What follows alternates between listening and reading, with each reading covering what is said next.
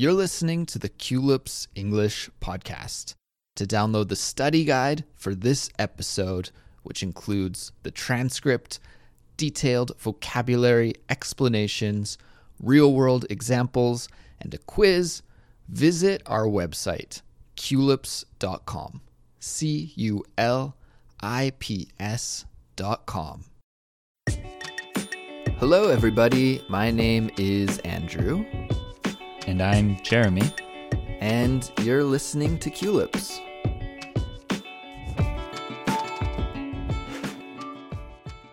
Welcome back to another edition of Culips Simplified Speech. This is the Culips series where we have totally natural English conversations, but we speak just a little bit slower than we do in our everyday lives. And today I am joined by Jeremy. And Jeremy, you have been working hard here at Culips, producing your new series for us, which is called Jeremy's English Tips. And we just recently uploaded the second episode of Jeremy's English Tips. And this morning I got an email in our inbox here that I wanted to read to you. It is from a Japanese listener named Fujioka Toru. Fujioka Toru. And he says, Dear Andrew and Jeremy, I just listened to Jeremy's English tips number two about repetitive listening, and I like this series so much. I've listened to this episode more than 50 times. I memorized the whole episode, and I can't wait for the next one. So I thought this was awesome. It was cool to get this email this morning. And he even included, Jeremy, a video of him shadowing your episode. So I'm going to send that to you so you can check it out. Oh my gosh, that's so cool. That's so cool. It's cool for me because I do this all the time with Spanish or Korean, and I never get to say anything to the people who I shadow. So it's cool to have this direct connection, sort of. Yeah, the interaction. It's really cool. So thank you guys for listening to this new series that Jeremy has launched here with Culips. We've been getting lots of good feedback, Jeremy. So Oh, great. That's awesome. if you haven't checked it out yet, guys, just go to culips.com and you'll be able to find these episodes. We have two so far, and we'll be uploading number three shortly.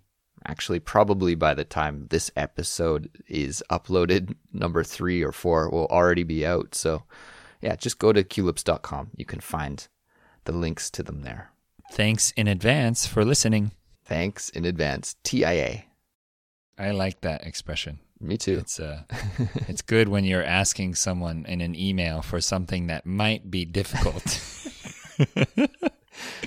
yeah. It's perfect for that. it is perfect for that situation. I agree. I Mm. totally agree. Mm. Jeremy, you just got back from Mexico, right? Yes, last night, late last night, actually. Oh, late last night. So you might be a little jet lagged. Are you feeling jet lagged at all? Not too bad. Uh, I'm feeling okay because it's only a two-hour time difference. Okay, so that's not so bad. So right now it feels like a little later at night for me. It's 5:30 p.m. here, but it it does feel more like 7:30. Okay. Sometimes those small time differences can actually really impact your sleep and Yes. your kind Yeah. of your mental health for a couple of days. Whereas the big time gaps, like when you go to the other side of the world, it's almost easier to get over those, I find. Yeah, especially with Korea. If you're smart about planning your flight, you can time it so that you skip most of the jet lag from the US to Korea. But coming back is always very difficult to get over the jet lag. That's what everyone says. All the Korean people I talk to. Yeah, that's what I've heard too, Jeremy, and that's been my experience as well.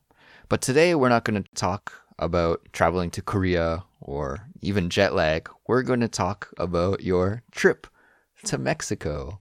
We're talking about my trip to Mexico today.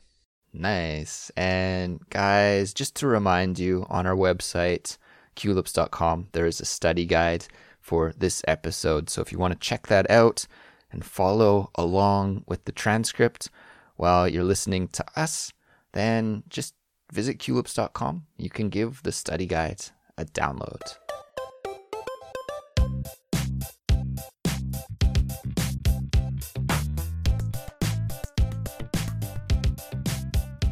All right, Jeremy. So, first question for you. Mm-hmm. Why did you go to Mexico? Was it business or pleasure? Wow, good question. Mostly pleasure, but some business, we can say.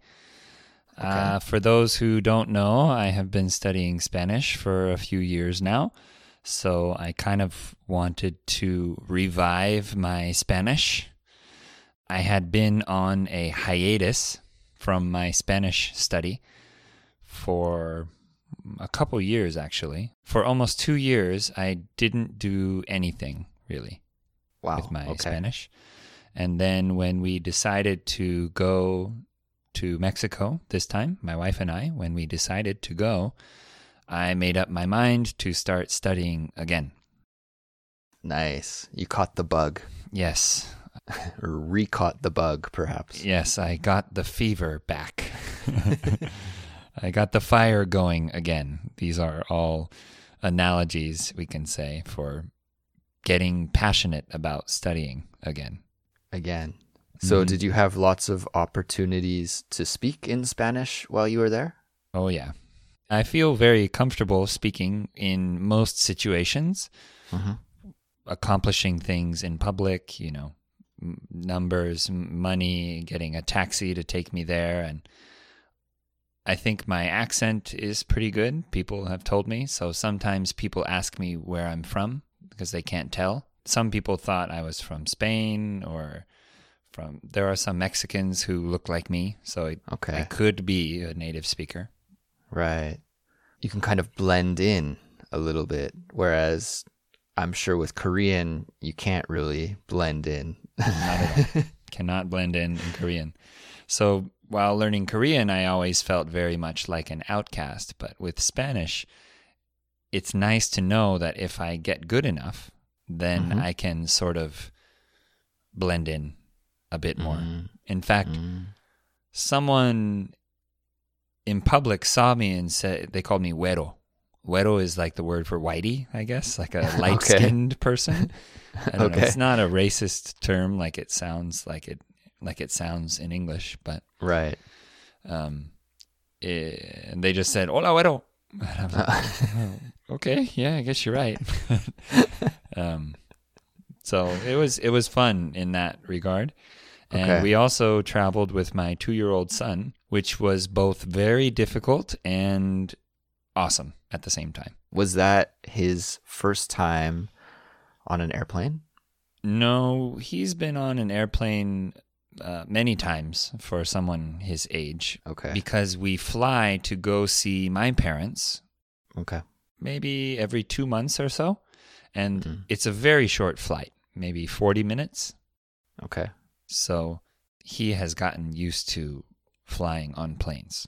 So, what is it like traveling with a child? Do you do a lot of activities for your son? Is that mainly what your focus is? Or do you still do things that you are really interested in? Like, I imagine maybe your son wouldn't want to go to a museum or a gallery. He might find that boring. Yes, yes. What's your it- itinerary like? It's a, that's a great question. And it gives me an opportunity to explain a little bit about the city we went to. So we mm-hmm. went to a city called Oaxaca. And Oaxaca, Oaxaca, yeah, it's fun to say that, right? It's spelled O A X A C A. Mm-hmm. Okay, so I have the feeling that this might not be a Spanish word, but it might be an indigenous word. I I believe so, yeah. Okay. And actually, in this city, there were a lot of things to do for children. There were children's museums, multiple children's libraries, lots of parks, uh, free open events for children, painting plates, finger painting, musical instruments. Just, hmm. we were amazed at how many free open events there were in this one short period of time that we were there. So almost every day we did something for him. That's really interesting because now that you mention it, my cousin lives in Mexico and she's married to a Mexican man and she has a child, I think, uh, who is also two years old, a little girl, maybe two or three. And I see my cousin's Instagram story updates mm. every mm-hmm. day, right? She's mm-hmm. taking little videos of her daughter and posting them online.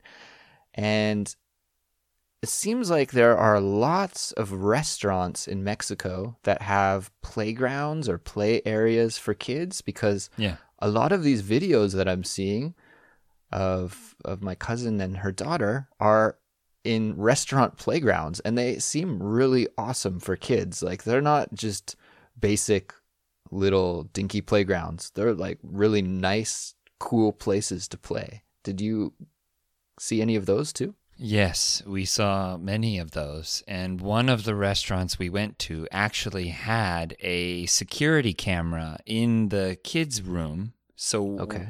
with a TV screen near our table. So, we watched him on the security camera to see if he's okay while we're eating. But my son still screamed, Daddy! Almost every five minutes, or Mommy! And So- so we went down there and talked to him. That seems like it's a really great place for families and parents then and Yeah. kids to have these kind of facilities that maybe you don't see as much in other countries. Yeah, Mexico is a very misunderstood country, I think. Mm-hmm. Mm-hmm. I won't say that it is completely safe everywhere you go. There are definitely cities and areas that are less safe. The closer to the US border you go, the more dangerous things can get. Okay. but I have spent significant time in Oaxaca, León, Guanajuato, Mexico City, and Cuernavaca. Cuernavaca is a city near there. And all of them, I never felt in danger at all. Well, that's good to know. I think, yeah, there might be the perception out there that Mexico is a dangerous place, especially if you tune into North American news, Yes. like like we do, right? Because there's a lot of talk about the drug war, and of course, you know, there's the whole build a wall thing. So we hear a lot about Mexico. We hear a lot of negative things, but that's also been my perception from you know hanging out with Mexican people. Super kind, super friendly, Yeah. and I've heard nothing but good things about Mexico. So that's good to hear that you've had a safe experience there as well. Yeah, I really enjoyed it. I can't wait to go back, especially to this this city, and I'm even more committed to perfecting my Spanish, continuing to improve my Spanish now because I think interacting with the local people in the language that I'm learning makes it real. That's ultimately that is what my goal is when I learn a language, right? Yeah, absolutely. That's why we can talk, right? so that we can communicate with others. I think that with this podcast, with Culips, what we are all doing here is helping people to learn English. And English is different in the sense that English can connect you to anyone from any country. Whereas with Korean, at least, and with Spanish too, Mhm. it's a bit more narrow. You you can only interact in Korean usually with Korean people, and in Spanish with people from Lat- Latin America or from Spain. hmm But English is spoken everywhere. So our goal, my goal as an English teacher, and I think our goal at Culips is to help connect the world with this language that Andrew and I happen to speak at a native speaker level. Yeah, exactly. I think that's probably why a lot of our listeners right now are listening to us is because they want to learn English to open the world, right? Open a lot of opportunities for their personal lives and also for their professional lives, perhaps academic lives. English can be a great passageway to many opportunities. So that's that's really cool. And Jeremy, sometimes I fantasize or I imagine a world where Korean was spoken in more places than just this peninsula that I'm on right now. You know? Well, Korean people are everywhere. We found a Korean woman in Oaxaca yeah. making Korean food, and she said there were no other Korean people in the city.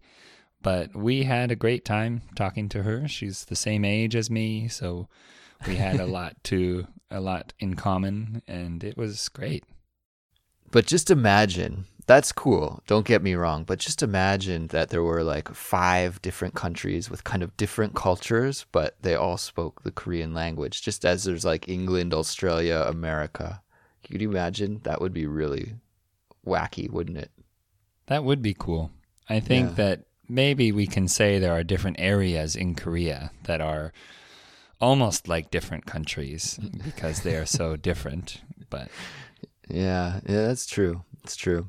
I am teaching a class at my university this semester for international students mhm. studying in Korea. So I have students from all over the world, from Africa, from many Oh, different wow. Asian countries, from Europe, and they're all taking this English class, and the English level varies from student to student. Some students are at a native speaker level, and some students are right at the beginning stages of their English journey. But the common thing that we all share is that we all study Korean. And some of the hmm. students are way better at Korean than I am. And some of them are at about my level. But nobody's really terrible. They're studying in Korean at a hmm. Korean university. So they have pretty good Korean skills. And it's really fun before class and after class to chat with them in Korean because I'm hmm. talking with Japanese people, people from Mongolia, and people from Turkey and Morocco, and we're all speaking in Korean. that's so cool. That's so cool. it's really weird, but it's fun. So, this gives me a little insight into what it must feel like for an English learner to be able to experience different topics and meet different people that you maybe couldn't communicate with in your native language, but you can in a second language. Language is what connects people, right? A mm-hmm. speaker needs a listener. So we need language to connect with each other. And I think that's why I like being a language teacher and learning languages because for me personally, it has definitely changed my life for the better.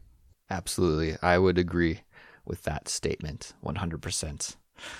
Jeremy, we got a little bit off topic from Mexico, but I enjoyed hearing what you did have to say about it earlier in the episode. Unfortunately, I have never been to Mexico and I'm kicking myself now. Kicking myself means I'm a little bit angry at myself or I regret not visiting Mexico because from my hometown in Canada, to Mexico is maybe only a three hour flight. It's not very far. Yeah. You just have to pass over Washington State, Oregon, California, and then boom, you're in Mexico. So it's not a very far trip, but I just never visited Mexico. Now I'm living in Korea and Mexico is very far mm-hmm. away. Mm-hmm. but it's at the top of my list for a destination I want to visit. So hopefully someday, sooner than later, I can make a visit there. Well, I highly recommend Oaxaca if you do.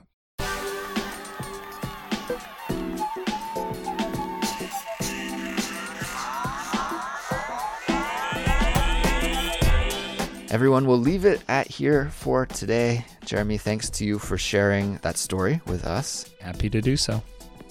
And thanks to all of our listeners for tuning in. Guys, remember that the study guide for this episode is on our website, culips.com. And we're all over the place on social media on YouTube, Instagram, Twitter, Facebook. Just search for the Culips English Podcast and you can find us. That's it for now. We'll be back soon with another brand new Culips episode, and we'll talk to you then. Bye. Adios.